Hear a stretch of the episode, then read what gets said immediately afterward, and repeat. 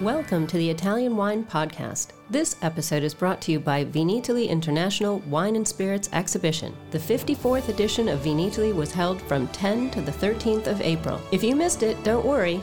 Go to vinitalyplus.com for on demand recordings of all the sessions from the exhibition. And remember to save the date. The next edition of Vinitaly will be held from the 2nd to the 5th of April 2023. Thanks for tuning into my new show, Get U.S. Market Ready with Italian Wine People. I'm Steve Ray, author of the book How to Get U.S. Market Ready. And in my previous podcast, I shared some of the lessons I've learned from 30 years in the wine and spirits business, helping brands enter and grow in the U.S. market. This series will be dedicated to the personalities who have been working in the Italian wine sector in the U.S., their experiences, challenges, and personal stories. I'll uncover the roads that they walked, shedding light on current trends, business strategies, and their unique brands. So, thanks for listening in, and let's get to the interview. Hi, this is Steve Ray, and welcome to this week's edition of Get U.S. Market Ready with Italian Wine People on the Italian Wine Podcast. My guest this week is Susan Kostrzewa, who was most recently editor at Wine Enthusiast. She's an award winning journalist and content specialist with more than 20 years of experience in luxury, lifestyle, culture, wine, food, and drinks publishing. She's also president of Resplendent Inc., a content creator. Susan, welcome to the show. Thank you for having me. So the the big question I had is you had one of the best jobs in wine. A lot of people think. And now you're going into something that's kind of unknown. Why did you do that? And how do you feel about that? Why did I do that? Uh, well, so I was with Wine Enthusiast for 15 years uh, in various positions, uh, editorial positions, and obviously I left uh, once I sort of was in that role of editor in chief. I loved my time there. I learned so much. Uh, what a great run! But it was time for me to do something new. Uh, and so, in my role at Enthusiast, and then just generally in my you know sort of involvement in the wine industry, I recognized a real need for someone with my skill set, not only for editorial brands, but for wine brands who really needed help with their content strategy, their brand communication, and their messaging. And I always call it the storytelling of, of the wines. And something I I find really interesting. There's a strategy involved. There's creativity involved. Um, obviously, have some great relationships uh, with people and know know them and know what they're trying to do. So, you know, that's kind of why I created what I did. It wasn't a grand plan, to be honest. It just kind of organically happened based on needs in the market. Yeah, I'm seeing what's going on. I mean, that everything's kind of evolving, and so if if somebody isn't filling that niche, it's a great opportunity for you.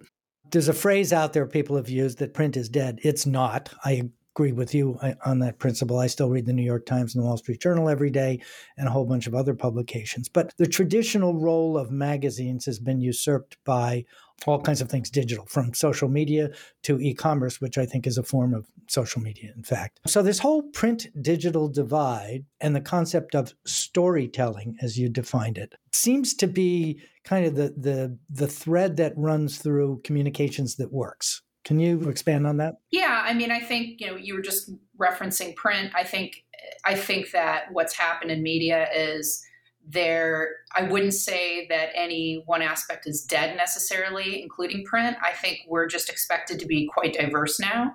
We need to be telling you know stories where uh, where the audiences are, and that is all over the place. That's in the podcast space. That's in uh, the virtual event space, that's in uh, regular sort of online article space, and then of course podcasting. So you know, I think I think that that is part of what's happening, and I feel that that's true of brands and companies and products as well. They're expected to be in all those places, telling a great story, an interesting story.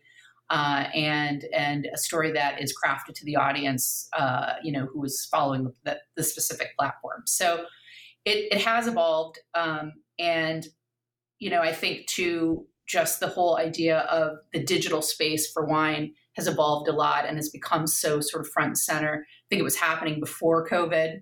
Uh, we were going in that direction, and I think COVID definitely pushed uh, pushed the market and pushed, you know, really honestly, the media space, communication space, fully in that direction.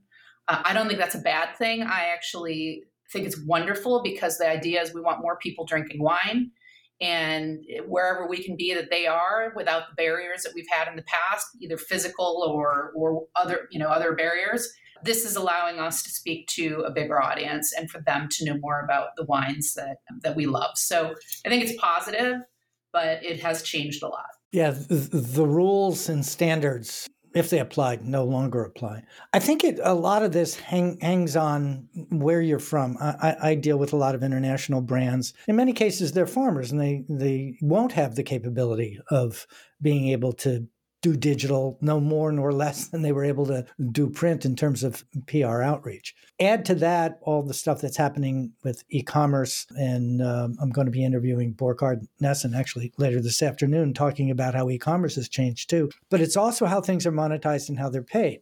So in the old days of print magazines, you would buy an ad and it won't be seen for, you know, three months after you place the insertion order, articles appear. You got plenty of time to think about that. And there was one outlet. Maybe there was a, a, website that was associated with it. Now, the need is to be consistent in communications across the board. And that means from what you say on the label, whether or not you have a QR code and where that leads to and what kind of information, to what others are saying about you.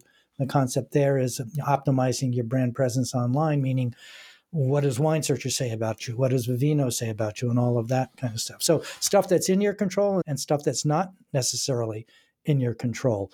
It's kind of exploding. How do you get a handle on all this? I mean how do you get a handle on it? Uh, i think that you can't possibly get a handle on everything but you have to prioritize what it is that you know you think will be most important and impactful to your brand. Again whether it's a media brand whether it's a you know a, a product uh, uh, or a wine brand I, I think that it's important to be active in the space and seeing what others are doing. And I know that sometimes that can be very difficult with the schedules people have, but I, I, think, you know, just being aware of what your peers are doing, what your peer companies are doing, and, you know, you, you can learn a lot from that as well. But it's prioritizing. Know, I think you have to decide what your focuses are and really, really go for those. And and we'll talk about this in a minute, but I think you have to do it right. You know, I, I you can't be all things to all people. It's better, I think, to focus in a few areas that you know you can really drill down into and do well, because the market and the audience knows when something's done lazily or uh, or isn't clear or is not uh, of quality. So, you know, there's a lot of pressure now. Yeah, and uh, I think that the potential negative impact of doing a poor job may be even more significant than the positive impact of doing a good job because, as you pointed out, doing a good job as expected. I mean, the standards are set by companies like Amazon and, and, Facebook and Instagram who have all those resources. And we're dealing in the wine industry now, which doesn't have those resources. So uh, one area I did want to dig in a little bit more, and then we can move on. But the idea is is compensation for content producers. There's been a lot of discussion lately about influencers, the role that they play, and how they get compensated. The you know the separation of church and state, the role of paid advertising, even to the point of Google and Facebook ads, where they're doing it by an ad auction method. They're ads, okay? Somebody's paying for the content to be there, as opposed to the equivalent of PR, which is like third party reinforcement, if you will. Somebody else is generating the content, but you're trying to influence that. How do you see that evolving from the, the simple world, if I can use that term of print, that we all came from? to this new world of um, electronic communications? Well, there's no question that those worlds are more integrated than they used to be. And, you know, we used to talk a lot about that enthusiast. Uh, where you know we really, of course, uh, not only journalistically, but because of the tasting program that we had, we had to be extremely careful about how we proceeded with those you know those types of relationships and, and how things were portrayed. And uh, you know, I used to hear from people in, in media, well, you know, it's changing, and the consumer doesn't care. Uh, the consumer's used to seeing this, uh, et cetera, et cetera. I always took sort of that middle. It's like it's good enough yeah, it's, you know, they don't care as much as you do. You you mentioned earlier. Again, I'm not. This is not me throwing anyone under a bus. That you know, it was just if industry people that I had talked to. Some believed in it, some didn't. As a journalist, and you know, I think you have a journalistic background as well. It's it's it's a hard thing to see, but I also recognize that there are changes. The world as we knew it are, has, you know, have changed. The new generations are very used to this extremely integrated sort of you know advertising model that we're seeing now. I mean, obviously with native advertising, but you know, there are so many other things. And you mentioned influencers. you know, I think influencers, as much as I, I will be totally honest, in the very beginning of, of brands using influencers, I sort of rolled my eyes a bit. Um, I thought, really, you know, is this really going to resonate with audiences? Is this what they care about? Uh, in most cases, it did resonate and it did move the needle. And if they were chosen properly, uh, it could make a huge difference. And I had to change my tune because I saw that a lot of what was happening on social media that was really getting engagement it was it was these this group of people who are doing an amazing job of getting new audiences you know interested. Do i think there need, still needs to be a clear delineation or some delineation uh, to indicate con, you know uh, editorial content versus advertising content? Yes i do. And i think the brands who are smart know to do that. And you know they're tr- again that's a transparency that that it shouldn't shouldn't work against you it should actually work for your brand if you do it properly Okay, one of the issues has been that we've moved from an era where the experts, quote unquote, determine the success or failure of a given brand in the marketplace, Robert Parker and the magazines, Wine Enthusiast and Wine Spectator. Now it's a function of peers, not pundits, that are uh, kind of running the conversation. Can you comment on that? I still, and again, not to sound too egalitarian on everything that I say, but I believe there's a place for everyone. I, I do think it is natural and it makes sense that the model has moved towards a peer model because again that is the at its best let's put it that way. Word of mouth. I mean that's kind of where it all began. Well it's word of mouth but at its best social media is supposed to be a community. Obviously it can become very divisive and but it's supposed to be a place where people share information and you know they're they're they're uh, they are listening to their peers. Uh, so and I, I think even before that took off in wine i mean that was a lot of the times the way that even my friends who weren't in the industry it was word of mouth. Oh my friend told me about this great you know prosecco or my friend you know told me i should be trying wines from that or whatever. And it was a lot a lot of that. So i feel like that's natural and an okay direction for things to go in. Do I think there's no place though for these the expert? I think there is still a place because at the end of the day there's a lot of information out there even among peers and people who are learning about wine still still want that at least that feedback. They may choose. I think they're savvier now. They don't take it for gospel anymore. So they but I think they still want it and then they can make their own decisions. Someone is vetted through these tastings, they've done the work, they've done all that heavy lifting, and they're offering their opinions to you. There's value in that. The question is, what do you do with it? Do you take it again as gospel, or do you say, okay, I know this person's palate, I like some of it, I'm not going to try some of it, I'm fine with that? I think there's a place for it. Yeah, I think one of the fundamental issues, compensation for that used to be, you know, you would pay somebody for writing and there was a fixed fee per word. That's no longer the way you get paid. And a lot of it is you don't get paid at all. So let's move to a specific example. I, as we were originally talking, you had said that you were involved with Greek wines. I've had some experience with Greek wines as well. So that kind of intrigued me. Can you talk about your experience with um, wines from Greece and how some of what we just talked about applies? Yeah, I think, well, I have been extremely privileged to cover wines. You know, I was covering, I think, for almost seven years, maybe even longer, maybe even 10. At Enthusiast, I was the, the critic of Greek wine and was always intrigued by that category because of the history, of course, an incredible place, uh, and just the uniqueness of the varieties. So, one of the things that struck me right away when I first came in was, you know, as as often happens, they were grappling with how do we get into the U.S. market? How do what do we hang our hat on? Because this was, uh, you know, again, this is ten years ago at least. Do we do we uh, believe and support believe in and support our indigenous varieties, or do we talk about the international varieties that we make well here? And I think you know, I think as far as marketing goes, there was some confusion as to what the clear message was going to be in the market. What are the wines? What do they stand for? And how do you even pronounce them? I was going to say that that's the first thing right there. Agiorgitiko does not look like that.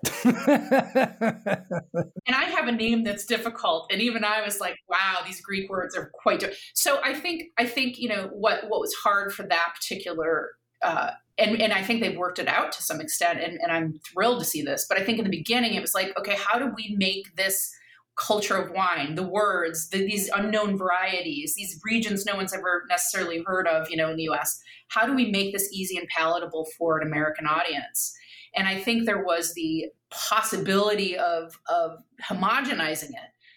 And thankfully, I don't believe that was the route that they took. They recognized over time, uh, you know, these are varieties that really are made nowhere else in the world. They're extremely unique. They have the growing conditions are incredible. Like there's a story here. Absolutely. I mean, they got stories, a bunch. They got myths.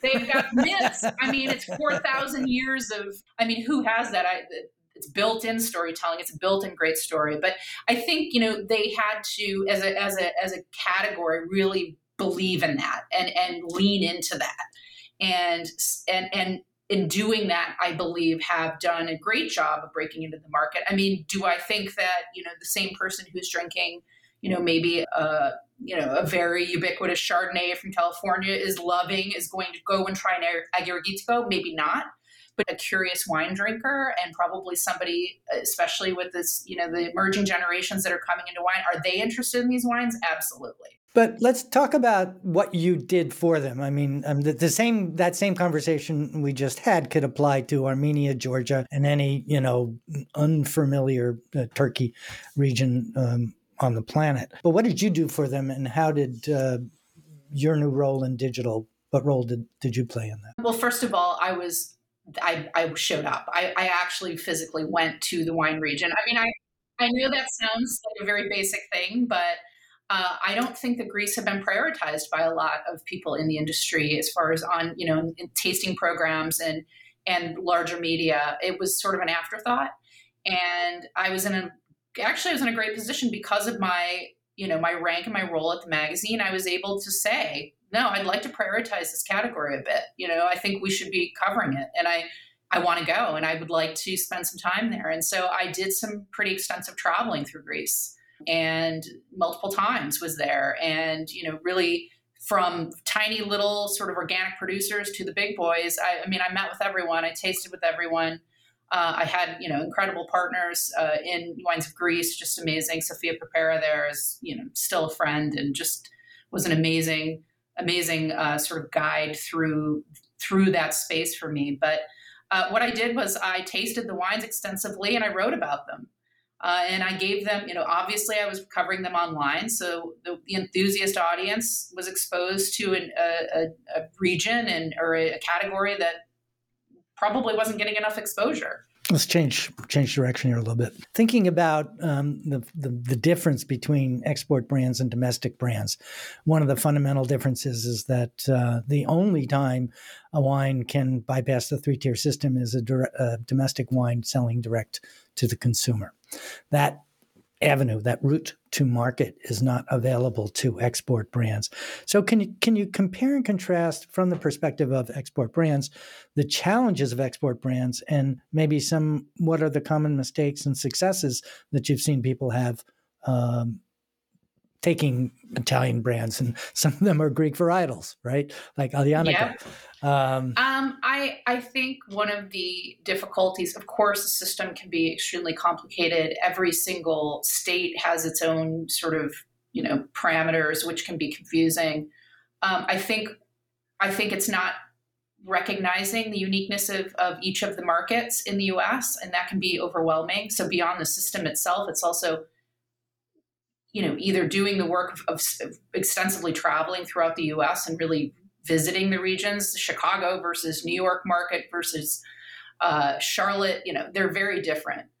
Uh, and I think sometimes, you know, uh, export brands, they just sort of see it as, even if they know in their heart of hearts, look, there is clearly like a very faceted situation of culture and wine drinking in the US, they kind of try to do one size fits all regardless of market. And, uh, you know, as far as their, their messaging and their education and, and, and honestly, even just the way in which they they engage uh, themselves in the market. Uh, I think it's just knowing the and and and spending the time to learn how different the markets are and what they're looking for. Um, I think that. Uh, and I, I, think you and I talked about this at one point, or I'd see we somehow there was an exchange about virtual events and how that, you know, the virtual space has made some of this a little easier potentially. Uh, because you know that sort of hand sell and boots on the ground approach, which is very important, but very expensive and time consuming and tiring for you know depending on the, the size of the brand that can be that can take up a lot of, of energy and time, which uh, you know it can be tough when you're trying to run a also run a winery. I think virtual events and tastings can really help. And I think that can be one way that you can expose your brand um, to people in the market, you know, whether it's retailers or educators or whatever you're looking for. That's one direction that, you know, again, virtual is sort of helping us. So yeah, I, I think I think it's knowing your market and doing the homework and really understanding the uniqueness between each of the markets as an as an expert brand. And that and that's a big challenge for a lot of people whose primary job is making wine. Uh, let me let me talk about it uh, or, or, ask about it this way. So you've had a job as um, for a long time as editor, watching, observing, commenting, synthesizing, um, interpreting. Right now, you're a lot closer to the boots on the feet on the street and boots on the ground that you're talking about because you're um, responsible in, in many cases for actual brand performance and sales and those kinds of things, if not directly, certainly indirectly. Um, and you talked about the role of brand ambassador, and I've seen that come and change and have some thoughts on it, but I'd uh, be interested in yours. Is it still a reasonable strategy because it's so expensive and not scalable? I kind of led the question there. Sorry about that. You're leading the witness. Yes, no, I think it is a difficult strategy. I think that, you know, again, even even a larger larger brand, I mean, the the, the cost of doing that work be again, doing the sort of boots on the ground, sort of constant interface type of situation is very hard. Uh, and again, I think that's where possibly digital can come in. If you can, you know, create some type of outreach and education and interaction uh, in those markets through virtual events. Again, I'm not saying that's the end all be all, but it's it is part of it is part of the of the, the picture for the future, I think.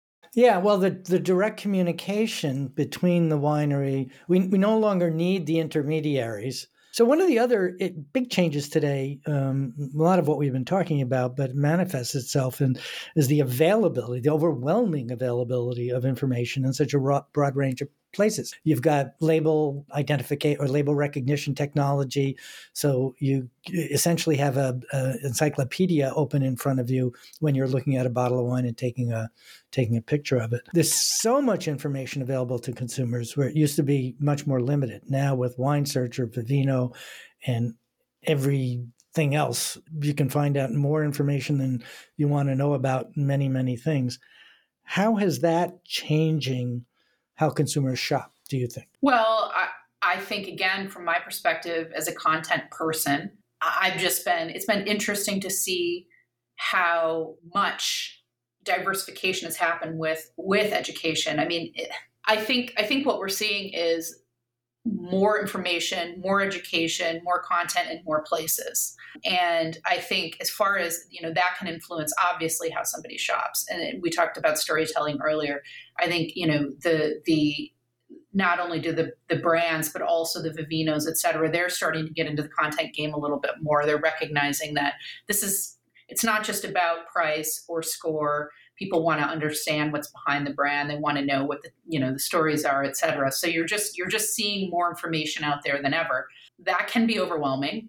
I mean, there are two couple of ways of looking at that. One is great, the more information, the better, and more perspectives, the better, and uh, that's all good. The question is, is that overwhelming to the consumer? How do they know where they're supposed to go? Uh, I think that's still remaining to be seen. I, and I think, I think that the future consumer of wine is a lot more comfortable with that sort of richness of, of information than even maybe somebody from my generation was. You know, it's it's it's more natural to them. Okay, so lots of information available to a lot of people to the point that you can get a uh, graduate level uh, education in something as obscure as Greek or Turkish wines or wines from Irpinia, uh, for example. Um, and then the flip side of that is when somebody's shopping in a store and there's a sign above a bottle of wine that says 92. Can you talk about scores?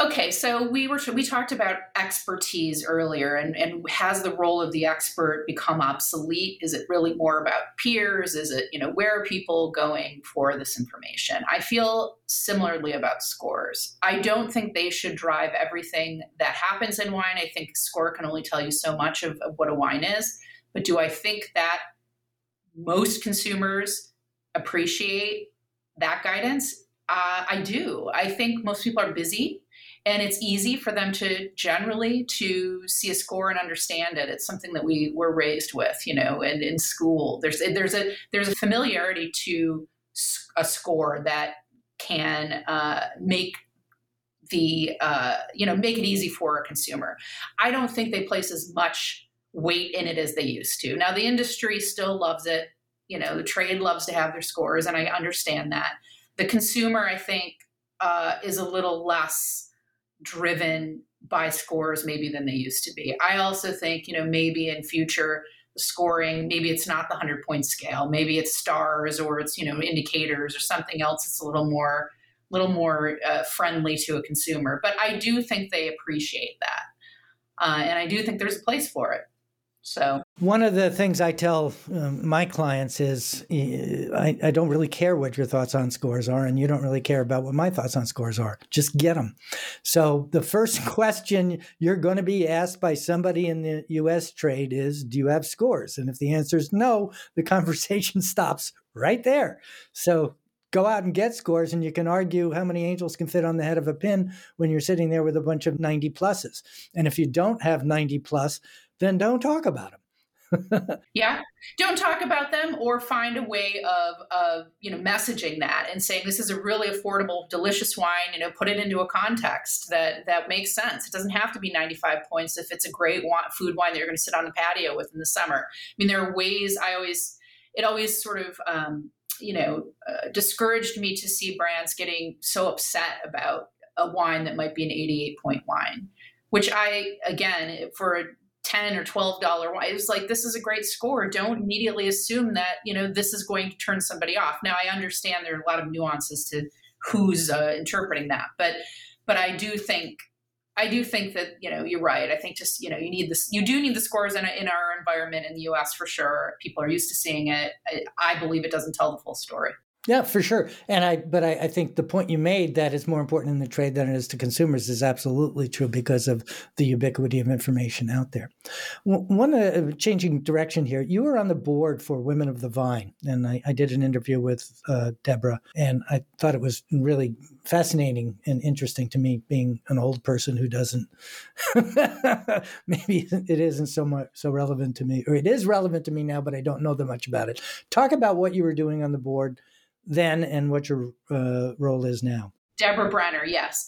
She, I met Deborah uh, years ago when she first was putting her book together, which I believe is called Women of the Vine. It was the sort of, um, you know, the the impetus for this entire uh, events and, and, you know this platform she created. Uh, so I'd known her over the years, and uh, I think I attended the second event in Napa and just was so impressed and recognized. No no question that there was such a need for a space for women in the industry. There just really wasn't uh, even when i came into the industry it was it was still largely male an older an older group and definitely no real diversity. Um, so I, I wanted to get involved from the early stages and thankfully she and i always sort of got along and I was asked to speak at the event and moderate a few panels. And then over time, she asked me to be on the board. Uh, and I was on the advisory board for a couple of years. Um, she changed the model of that board uh, and then sort of started to apply people to specific areas that made sense for them. So, what I transitioned into uh, was cr- helping create the program for the event, the content for the event, um, you know, helping to uh, direct some of those uh, those sessions. Uh, and I did that for several years. Uh, now I'm, you know, the, the, event has changed. It's kind of went digital. I believe that it's. I'm not sure if she's actually doing it in person again this year. I'll have to check that. But I'm a little less involved now. Still, in, certainly in touch with Deborah, and um, you know, I'm still very involved in space. Uh, and I've got some different appointments and, and groups that I'm going to be getting involved with that I can't really talk about quite yet. Uh, but I'm working on that right now. Well, back to the DEI thing, though. Do you think change is happening? And, you know, uh, I'll leave it at that. Do you think change is happening in the industry from being a bunch of old white guys? Yeah, it's changing. Uh, I think is it changing fast enough and in all the ways that we would like to? No, it's going to take time. Uh, there's there are definitely some successes and there there are definitely some setbacks. It's a traditional environment. What I think is exciting is I just love seeing these new perspectives and new voices coming out, especially in social media. Again, an incredible platform for the change that's happening. Uh, I, I just love to see that. And it's just making the industry so much more interesting and so much again richer because there's just uh, you know why would you want only the perspective that you know uh, it's it's great to have new voices in the space. Um, I think it's still very tough. I, I think there's still a lot of tradition, and um, you know, there's a long way to go. But at least we're moving in the right direction right now. Yeah. Okay. Well, that's something. Okay. Um, so we're coming to the end of, of the interview. I like to end them asking my guests, what's the big takeaway of all the things that we talked about here? Is there a simple practical idea or practice that someone could put to use immediately to um, have an impact on their business? Well, you know, I think a couple of the takeaways would be just in, in the in the work that I have done and am now doing with uh, with these brands again both editorial and uh, commercial is really being clear on who your audience is and who you want it to be be very clear from the start. It all trickles down from there. Um, the other thing I talk a lot to people about is your story is not just about what's in the bottle. Uh, as much as it, it, may seem like a cliche, uh, you know, it's it's the generation now, and I don't even mean the emerging generation. I also mean wine drinkers of all ages now really want to understand what you're about. Uh, what do you believe in as a company? Who are the people who work for you, and what did, what how do they you know what are their perspectives? Uh, there's a there's a multifaceted story that needs to be told. Of course what's in the bottle has to be good. That's expected. But there's a lot more to your story than just that. Um, we talked earlier about recognizing that uh, messaging is no longer just the written word. You really need to be thinking about audio video virtual events uh, as as a form of engagement. And uh, it doesn't mean you have to do them all. It doesn't mean you have to do them all well but you need to make sure that you're engaging in some ways in, in at least a few of those areas. And, and really as we said trying to spend some time with it. Don't rush to do it. Don't don't put something off that will as you said damage you but know that you need to be looking in that direction. You know and i think i think that uh, one of the other things that i sort of alluded to earlier regarding scores and you know if you don't get a 90 point 95 points, maybe you get an 88 point, but you can put that wine into context. I think that's really important for wine consumers now. Certainly, American wine consumers, they like that context. You know, maybe that's the, an environment. It's where to drink them. It's pairings. It's a lifestyle element that uh, really does resonate with with the U.S. audience. Uh, and I think, like specifically, the the Italian wine market does a great job of this. I think because it's so much a part of the culture of Italy it's just an understanding that you are going to be drinking wine with food in, in this environment, et cetera. So I think the Italians have got this down uh, and are doing it well. They recognize it's just not about you know putting a bottle in front of someone. There's more to the environment, uh, and I, I think that is of course if that's not your forte, that's that's the kind of thing that I help to do with some of the people I work with is come in and say I can help you to create that environment and at least talk about it so I think I think those are some of the things. The last thing I would say is the the world that we're in now, the, certainly the virtual and digital world, is about a dialogue. Whether it's a real dialogue or a perceived dialogue, you know, you want your messaging and your relationship with your audience to feel collaborative and not not to be dictating to them. You try to create a conversation. That a lot of that has to do with the tone of, of language that you use, and you know just your overall uh, sort of outreach to them, and always thinking about how can we create this feeling that we're in this together. Um, I think that that's a value. Brilliant. I, I agree 100%. And challenges how and how to pay for it. so, uh, big shout out to Susan Kostrova, and I'm thrilled to learn that I've been mispronouncing it all these years. I'm sure that's normal. Just call me Susan K. It's fine. for for joining us today on uh, Get US Market Ready with Italian Wine People. We didn't spend so much time today talking about Italian wine as we did about the wine industry. And uh, coming from your uh, previous position, uh, I think you're a very eloquent voice. So thank you for joining us today. I appreciate it. It was really, really great to talk to you. Thanks for listening to this episode of the Italian Wine Podcast brought to you by Vinitaly International Wine and Spirits Exhibition, the biggest drinks trade fair in the world. Save the date! The next edition of Vinitaly will be held the 2nd through the 5th of April 2023. Remember to subscribe to Italian Wine Podcast and catch us on SoundCloud, Spotify, and wherever you get your pods. You can also find us at ItalianWinePodcast.com. Chin chin!